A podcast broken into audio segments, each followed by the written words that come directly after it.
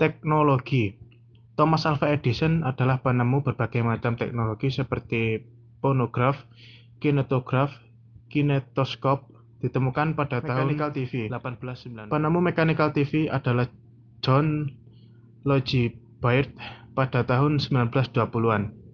Mechanical TV merupakan adaptasi dari apa yang telah ditemukan oleh Edison. Mechanical TV dikirim melalui radio, kemudian menjadi gambar yang terpotong-potong dan menjadi gambar yang utuh kayak kayaknya layaknya di TV. Dan BBC merupakan media pertama yang Electronic menyajikan TV. informasi dalam bentuk gambar. Electronic TV ditemukan oleh Marconi pada tahun 1938. Electronic TV merupakan gambar dan suara yang diubah menjadi sinyal menggunakan kamera TV, receiver, atau kabel yang mengubah suara jadi gambar. Saat Perang Dunia, TV sempat berhenti untuk menayangkan berita. Namun usai Perang Dunia, pada tahun 1940-an, TV hadir Satelit. kembali dengan informasi Satelit sebenarnya ditemukan pada karya fiktif namun dimunculkan kembali sebagai suatu yang nyata. Satelit mengelilingi orbit yang sama sehingga dapat memberikan informasi tanpa henti.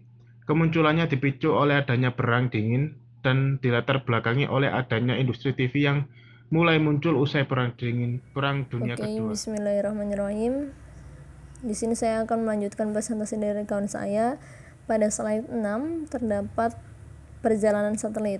Jadi yang pertama pada Oktober 1957 satelit pertama kali muncul dan diberi nama Sputnik. Dia berasal dari Rusia. Sputnik ini dapat mengirimkan sinyal suara bip bip bip secara real time dan hanya bertahan untuk memberikan sinyal itu selama 22 hari. Cuman satelit ini bertahan di angkasa selama tiga bulan. Jadi dia tetap ada di angkasa selama tiga bulan tapi cuman bisa memberikan sinyal selama 22 hari. Kemudian muncul pada November 1957 sebulan kemudian itu muncul Sputnik 2 dia dikirim ke angkasa tapi bedanya dengan Sputnik 1 dia ini dikirim dengan anjing bernama Leica eh, dan makanan basi. Nah anjing ini dikirimkan ke angkasa untuk menguji ketahanan makhluk hidup di luar angkasa. Kemudian pada tahun 1958 muncul namanya satelit NASA. Ini miliknya USA Nah, NASA ini digunakan untuk meneliti tata surya dan radiasi matahari. NASA ini dapat mengirim data data tentang tata surya dan radiasi matahari ini dari bulan Januari sampai Mei 1998. Jadi cuma lima bulan doang. Cuman dia berada di angkasa selama sekitar 22 tahun. Kemudian setelahnya muncul pada tahun 1962 itu satelit komunikasi pertama kali muncul namanya Telstar. Telstar ini digunakan untuk menyebarkan broadcast dan telah memengaruhi negara-negara industri lainnya untuk meluncurkan satelit seperti Jerman dan India. Jadi setelah adanya Telstar ini eh, negara-negara maju seperti Jerman dan India ikut ikut meluncurkan satelit.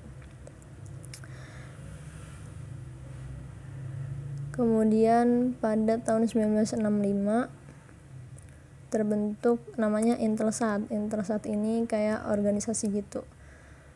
Itu berdasarkan eh, persetujuan beberapa negara. Dia itu dibentuk karena satelit kan beredar pada jalur jalur yang sama dan eh, tobaan eh, tentunya itu nggak nggak semua satelit bisa beredar di jalur yang sama gitu. Kemudian pada tahun yang sama Early Bird muncul. Early Bird ini satelit yang dikeluarkan oleh Intelsat.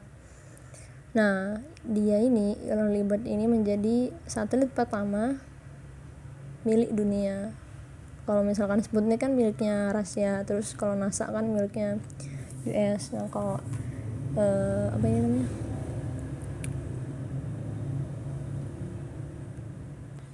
Kalau early bird miliknya dunia. Kemudian pada slide ketujuh ada Global News 24 Hours. Nah, pada 1980 itu kan CNN CNN lahir.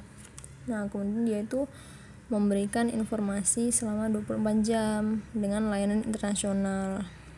tapi eh, tapi layanan internasionalnya ini muncul tahun 1985 jadi eh, lima tahun setelah CNN lahir muncul layanan internasional tapi dia sudah memberikan informasi 24 hours. Kemudian pada 1987 dua tahun setelah dia menjadi layanan internasional CNN mulai memberikan berita dunia dan dapat disaksikan secara live jadi international live gitu.